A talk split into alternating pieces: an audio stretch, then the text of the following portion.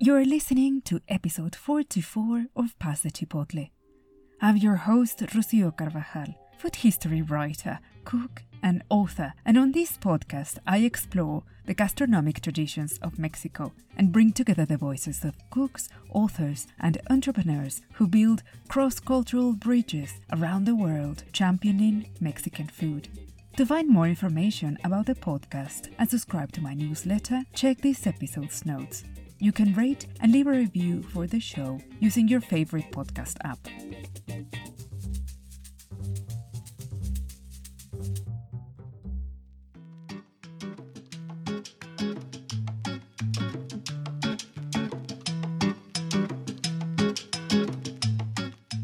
Hi, and welcome to another episode of Pass the Chipotle. This time, I bring you an interview which I recorded with Mexican expat chef Fany Gerson, who is a true culinary trailblazer and a successful business owner and author who champions the sweet side of Mexico's traditional flavors and recipes. Cultural diversity, you see, is at the very heart of Fany's own family history. The rich Ukrainian and Jewish roots and traditions in many ways mirror the family centered culture of Mexico, where she grew up. And much of her own identity as a chef came from, well, the clash, but also the eventual fusion and harmony of those proud and robust gastronomic traditions. Fany was born and raised in Mexico City, but she relocated in the US where she trained at the Culinary Institute of America. And after graduating, she began a quest to find her own voice and passion in the culinary world. And after working in Michelin star restaurants, she co founded Dough, a donut devoted artisan bakery with locations in Brooklyn and Manhattan. Dough was voted America's best donut shop in 2017 and was even featured in Paul Hollywood's TV show City Bakes. Some years later, after founding Dough, Fany opened La Newyorkina, which is an ice cream and ice lollies parlor that also offers catering services specialized in artisan frozen Mexican treats and sweets. After many years of hard work, Fany has rightfully become a household name in America, one that is synonymous with Mexican desserts and confectionery. Her bestseller books and popular businesses are constantly featured on television, documentaries, and news programs, and her delicious sweet recipes and other culinary creations have many times graced the pages of the New York Times, Saveur magazine, Gourmet, the New York Magazine, the Food and Wine magazine, as well as many specialized food blogs. Fany was not only very generous with her time, but also very kind to open a very intimate side of her trajectory, her work, and her path in becoming the businesswoman and author she is today. This was a truly unique opportunity to get up close and personal with one of Mexico's most acclaimed culinary ambassadors in the US. Fany has built a very sweet empire with passion, resilience, and enormous creativity. On this episode's notes, you will find links to all the things that are mentioned in this interview, including my reviews of Fany's bestseller books. And without any further delay, with you, Chef Fany Gerson. I hope you enjoy this episode.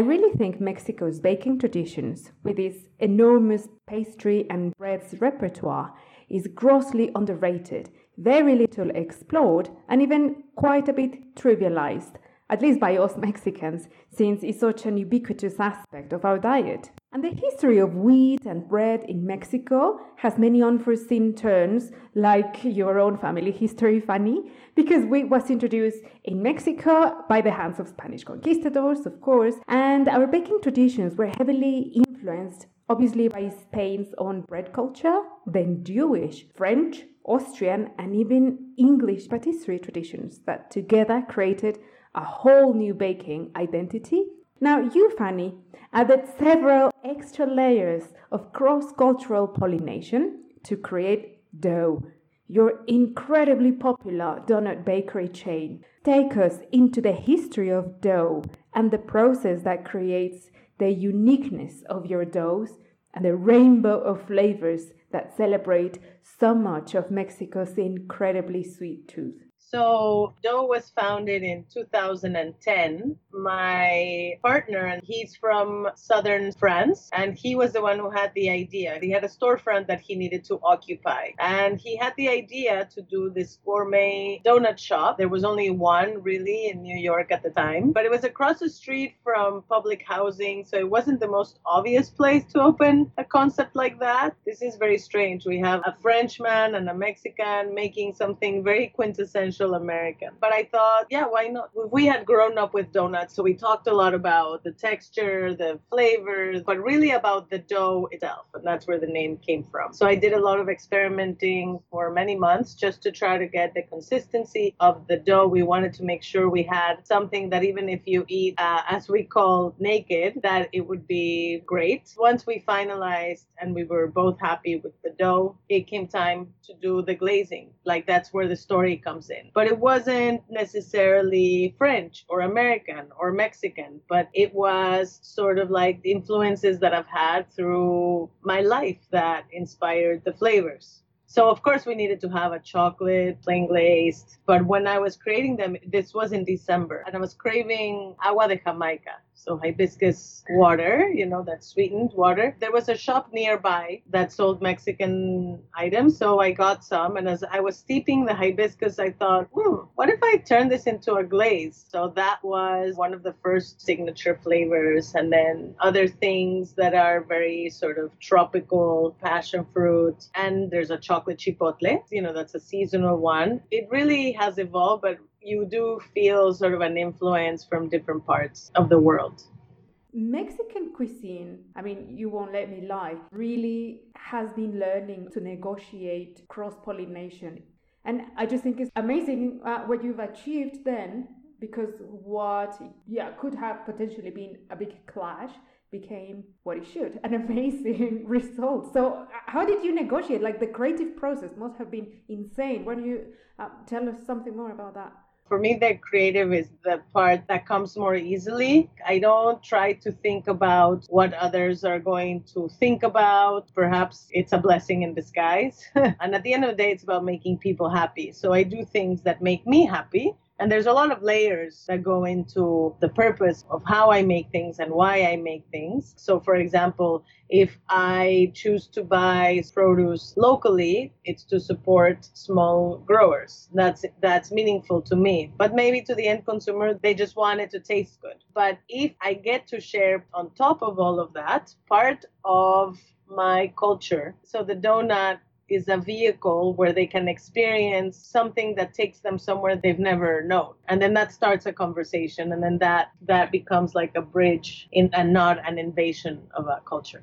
You said it beautifully. As an owner you're looking after the whole chain of sourcing all the ingredients and you know taking care of that i'd say you know physical part. But as you very well said you know this other aspect of the cultural and gastronomic value you are creating with your products and that's ultimately what people are buying into. And that is not me saying it. That is your own accolades very well earned being voted you know the best donut in america. How did that sink in then with uh, the whole vision? It was very surreal. And when partner thierry and i started we didn't start out with a vision of where we wanted it to be. It was like, let's have fun with this. It was very surprising in a very great way. As it's grown, it's it's of course has its challenges. They say imitation is the sincerest form of flattery, and uh, I can tell you we've been very flattered. mm, I can imagine. Well, that takes me to something I heard you saying in an interview when you were talking about food and the aspect of collective memory. You know, it's something very important in intangible traditions like food absolutely essential for the survival of it. In that interview, you were talking about that and how in your own books and specifically in La Newyorkina, which now you are moving to your other enterprise, you face that challenge of trying to harvest all these ubiquitous, you know, knowledge about ice creams and sorbets that everybody knows and enjoys, but no one stops to question. Oh, wait, where do we get these recipes?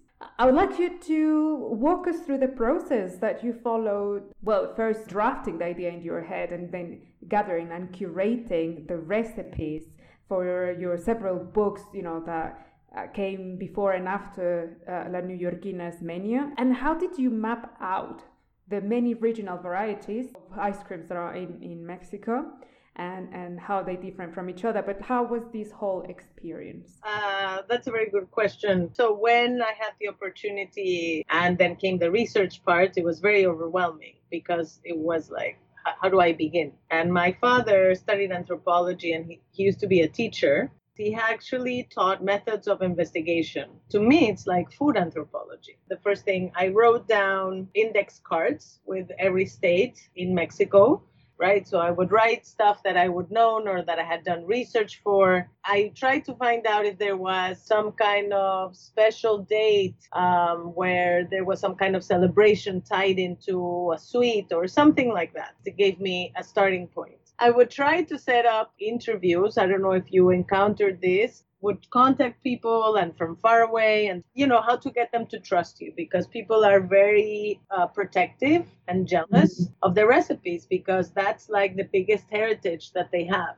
And they don't want to just share it with anyone. And i would try to explain that it was about documenting to try to give continuity. That's the biggest challenge even now. That's sort of how i started. But i found three very important resources in every place that I went. So once I would go to a state, I would go to the markets and talk to vendors and people buying there. And the last is uh, taxi drivers. Some of the best stories that I was able to experience and learn about were through things that were not researched or planned. Like I had a friend that had a hotel in a place called Bacalar, and it turns out that the wife of the night keeper of the hotel was a candy maker, and she made these amazing meringues on top of a, a trash can. Got to see how she made them, how she made a living. I think it's just having like perseverance and patience, you know, open eyes, open mind, open heart. That's definitely challenging. I have a bit of at least a little bit of credibility where I can show something. And so that with the knowledge that I've acquired through experience, I put it all together. So this is an interpretation to capture the essence. But when I was writing the, the books, there are certain recipes that I had to kind of fight for to keep in the book because you know they want people to be able to recreate them at home and i do as well but sometimes certain things specifically fruits are very difficult to find outside of mexico. But i cannot have a book about mexican ice cream and not include something like mamey fruit.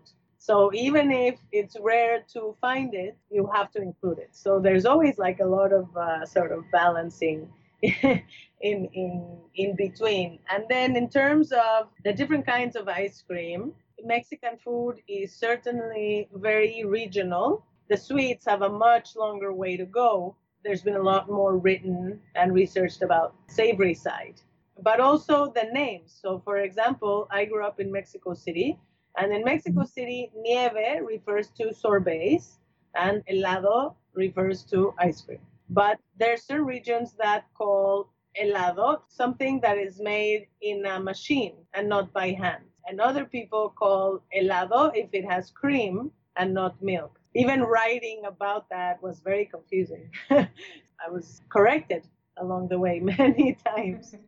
Let me try and unpack uh, a little bit of all the things you just mentioned because all of them are equally important.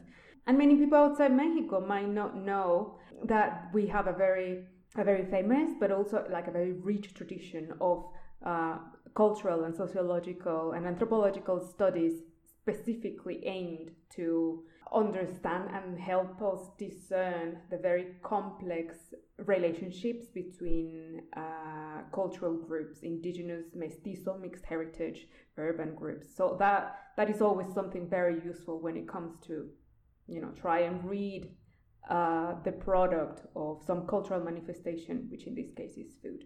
Yes, like you, I also encountered all sorts of responses when it came to having people sharing uh, their knowledge. It was a very humbling experience, and, and I'm sure it was for you the same. You you really have to build a personal connection, and you have to have the utmost respect for the people. And you, like you said, you know, it's their livelihood, is the whole you know legacy from their families because they're honoring their family traditions and their own you know life experiences and I know writing a book is, uh, you know, like like releasing a balloon in the air, and you seldom get feedback. You did work with a publishing house. I mean, I guess would have more access to get some feedback. What was the what was it, if there was any?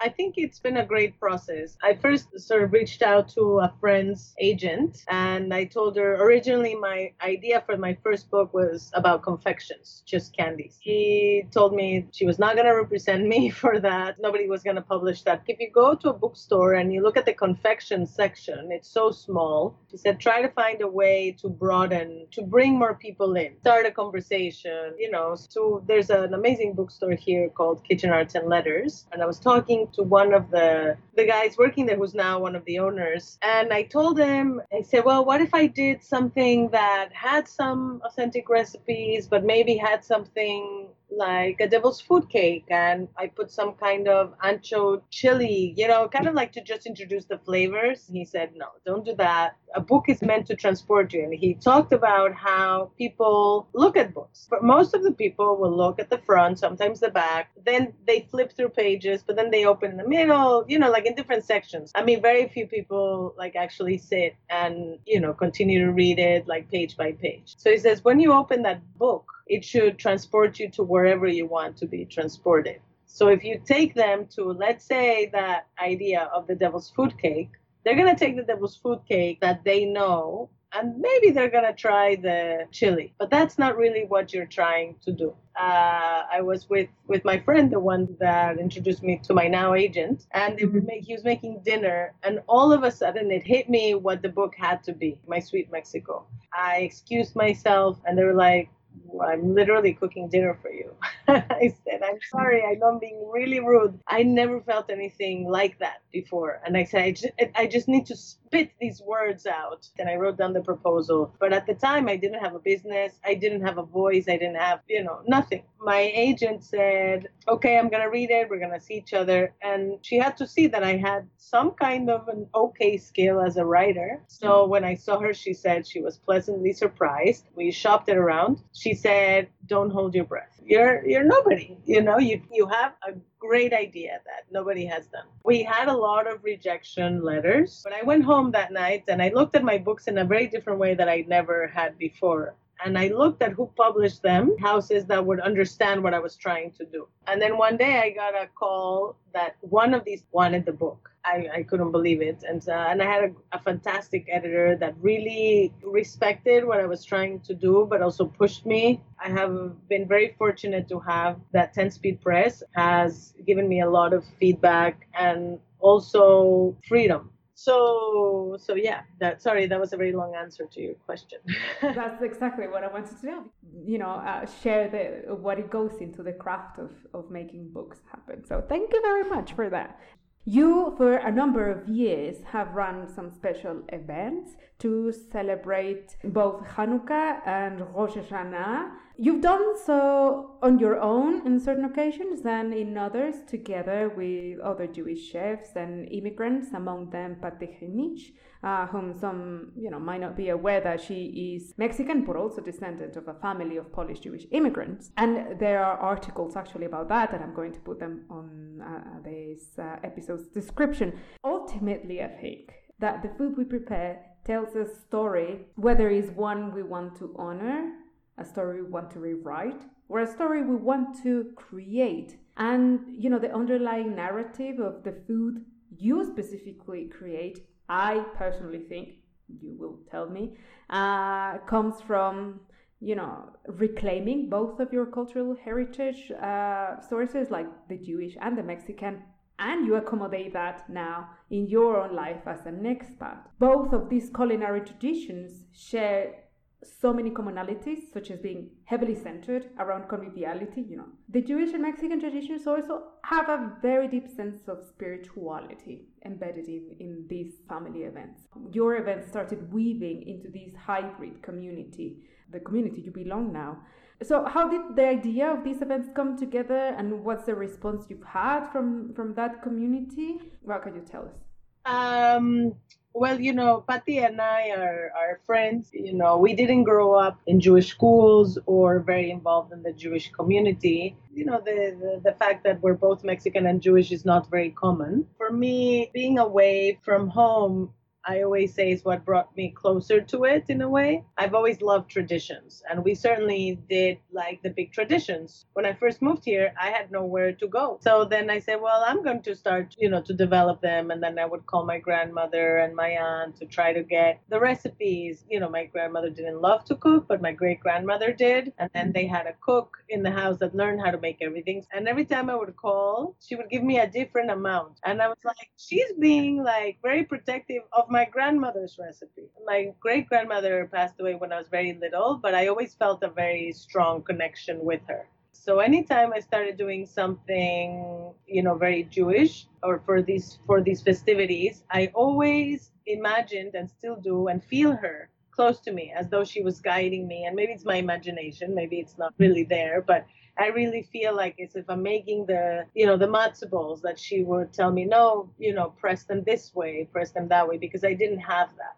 And I think it's in a very organic way of how I've gotten to share these things. That's how these dinners or events have come about and they've inspired you know a lot of the things that, that i do. Uh, both come from very rich histories and the commonality lies in the it's about bringing people together and food is a vehicle to do that. It's my own cultural blend. I can totally relate to that. You know the idea of what i do now started while not being in mexico. Plus i want to say a personal note about that my granddad, uh, from my dad's side, passed away when I was not even seven years old. I remember like everything we did together, and one of the things he did uh, most of the time for my brother and myself was making ice creams for us. So when I stumbled upon your account, however many years ago, I was like, oh, personally, it made me feel closer to my own family and my granddad. So thank you for that, Fany. You know, I would I will let you uh, walk us through the specific details about the ways uh, in which Mexican ice cream is created, ingredients, and what makes Mexican helados and your own method of confections so special. So go on.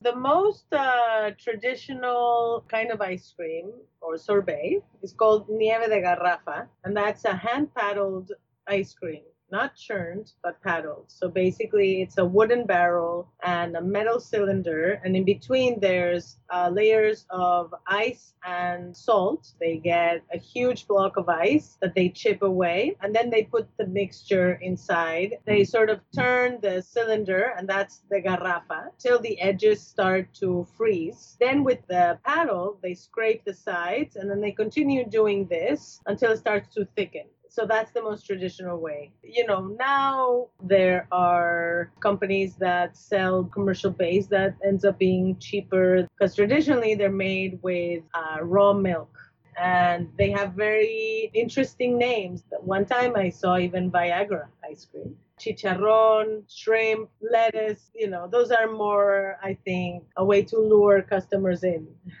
then there's like kiss of an angel, you know, things that are very playful. So I think that's also very unique to Mexico. So originally I wanted to do a store with just Nieves de Garrafa. But then I have to deal with sort of laws and regulations of how to make ice cream in New York but I think that the essence of it, people can relate to it. There's definitely a factor of nostalgia, traditional to me. you know, the notion of tradition and authenticity uh, is something I talk about recurrently in the in the podcast. You know, food being an intangible cultural product is bound to morph, adapt. So, by definition, it has to change. And of course, I celebrate the fact that you make everything and then the impossible things to bring these flavors to one of the most culturally diverse cities in the whole world, that is New York. I recently saw that you are introducing some uh, new flavors. Am I right? Is that corn? Corn, yes. I was so excited because most of the corn I find in the States is sweet corn, which is great, but it just tastes different than the white corn. And the farmer said, kind of, but they're not as sweet as, you know, I said, no, no, that's exactly what I want. So we're going to be making pan de elote, you know, that you can get with a scoop of ice cream or by itself, warmed up. And then we're going to make corn ice cream and corn paletas. Not, not a common ice cream flavor, but for me, that was a surprise because I grew up with it.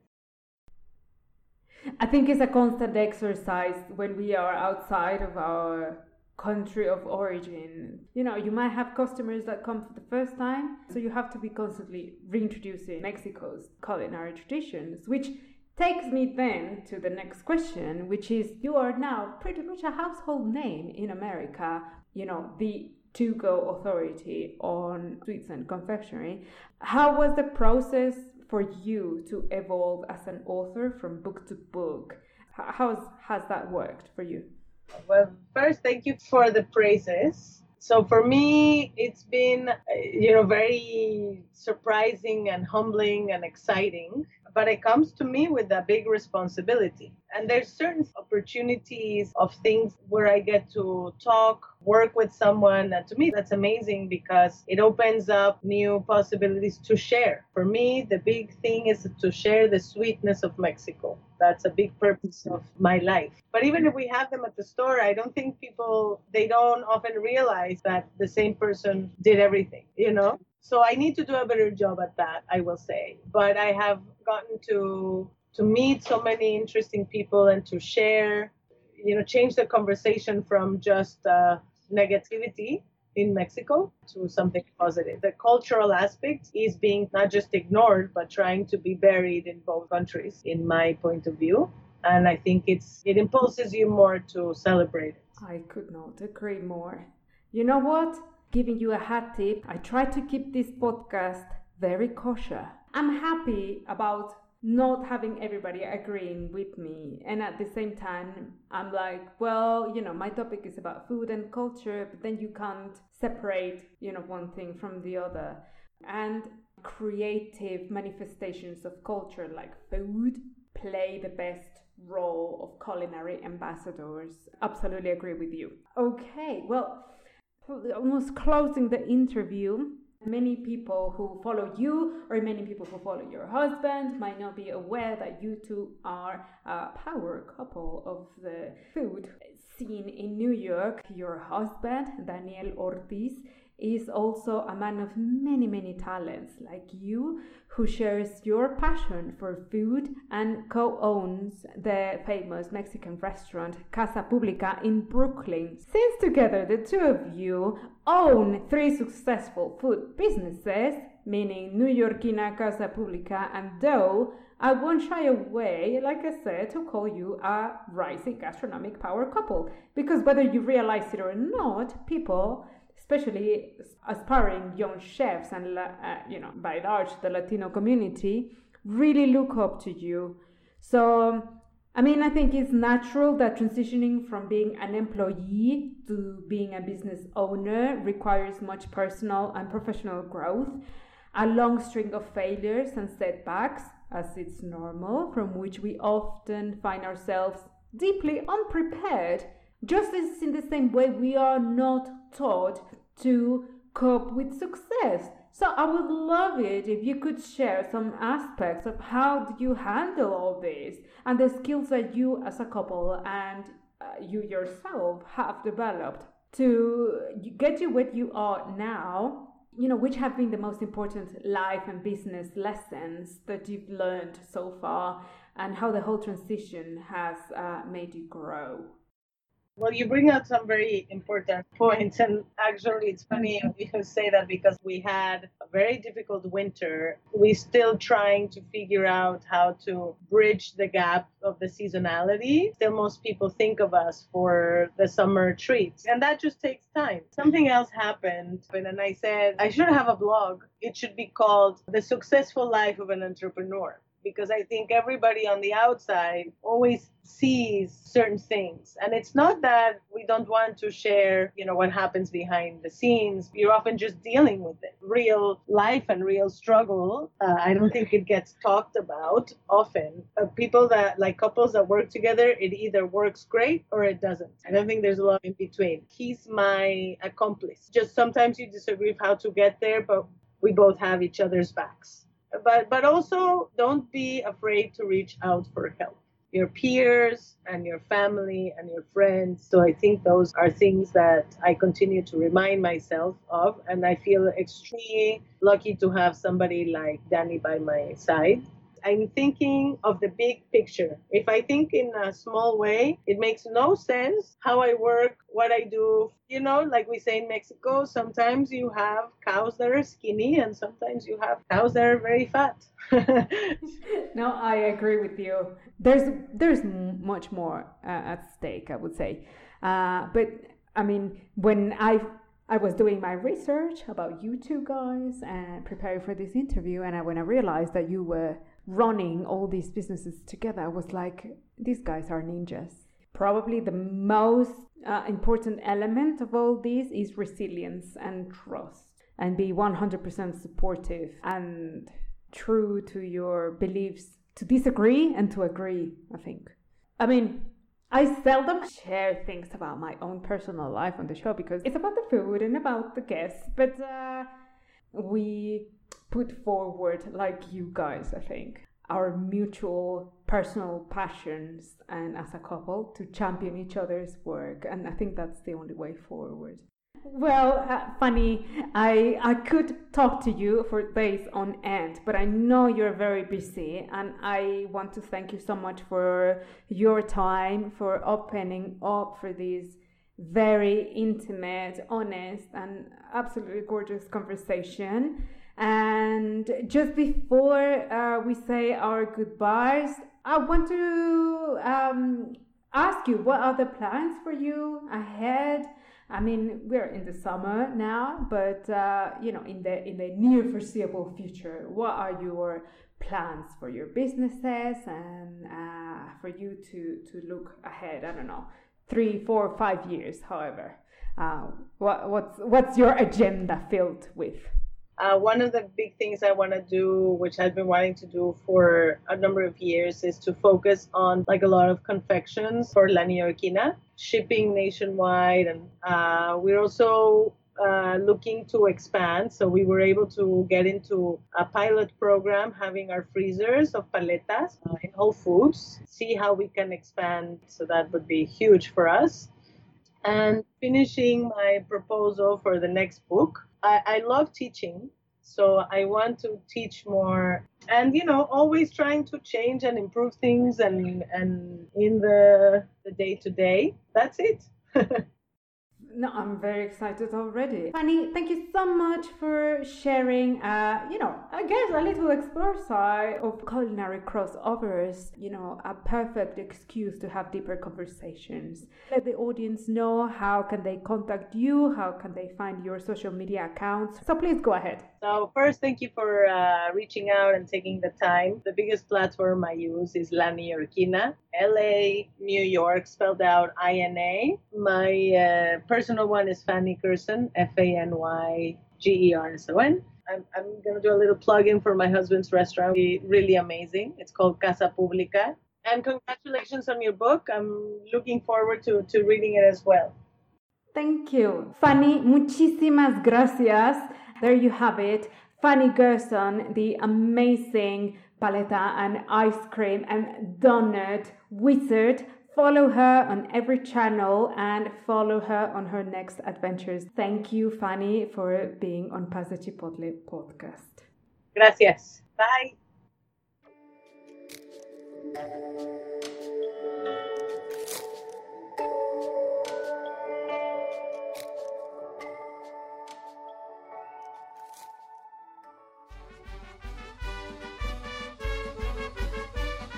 Visiting a Mexican market is like stepping into a universe of vibrant colors, smells, foods, and traditions. They are the beating heart of our communities and the nation's culinary powerhouses. And my new book celebrates these prodigious places and their delicious food. Mexican Market Food is a book for anyone who enjoys the warmth of chiles and the addictive taste of guacamole, but also wants to enter a new dimension of Mexican food, one that will take you straight into the history and present of one of the world's most celebrated cuisines. As a passionate food history writer, cook, and storyteller, I take you on a life changing journey and celebrate together the magic and food of Mexico's markets with dozens of delicious traditional recipes that will bring you closer to the real Mexico by discovering the stories and flavors all in a single proverbial basket. Go to pasachipotle.com forward slash book and get your copy of Mexican Market Food and let's celebrate together the joy of traditional Mexican cooking.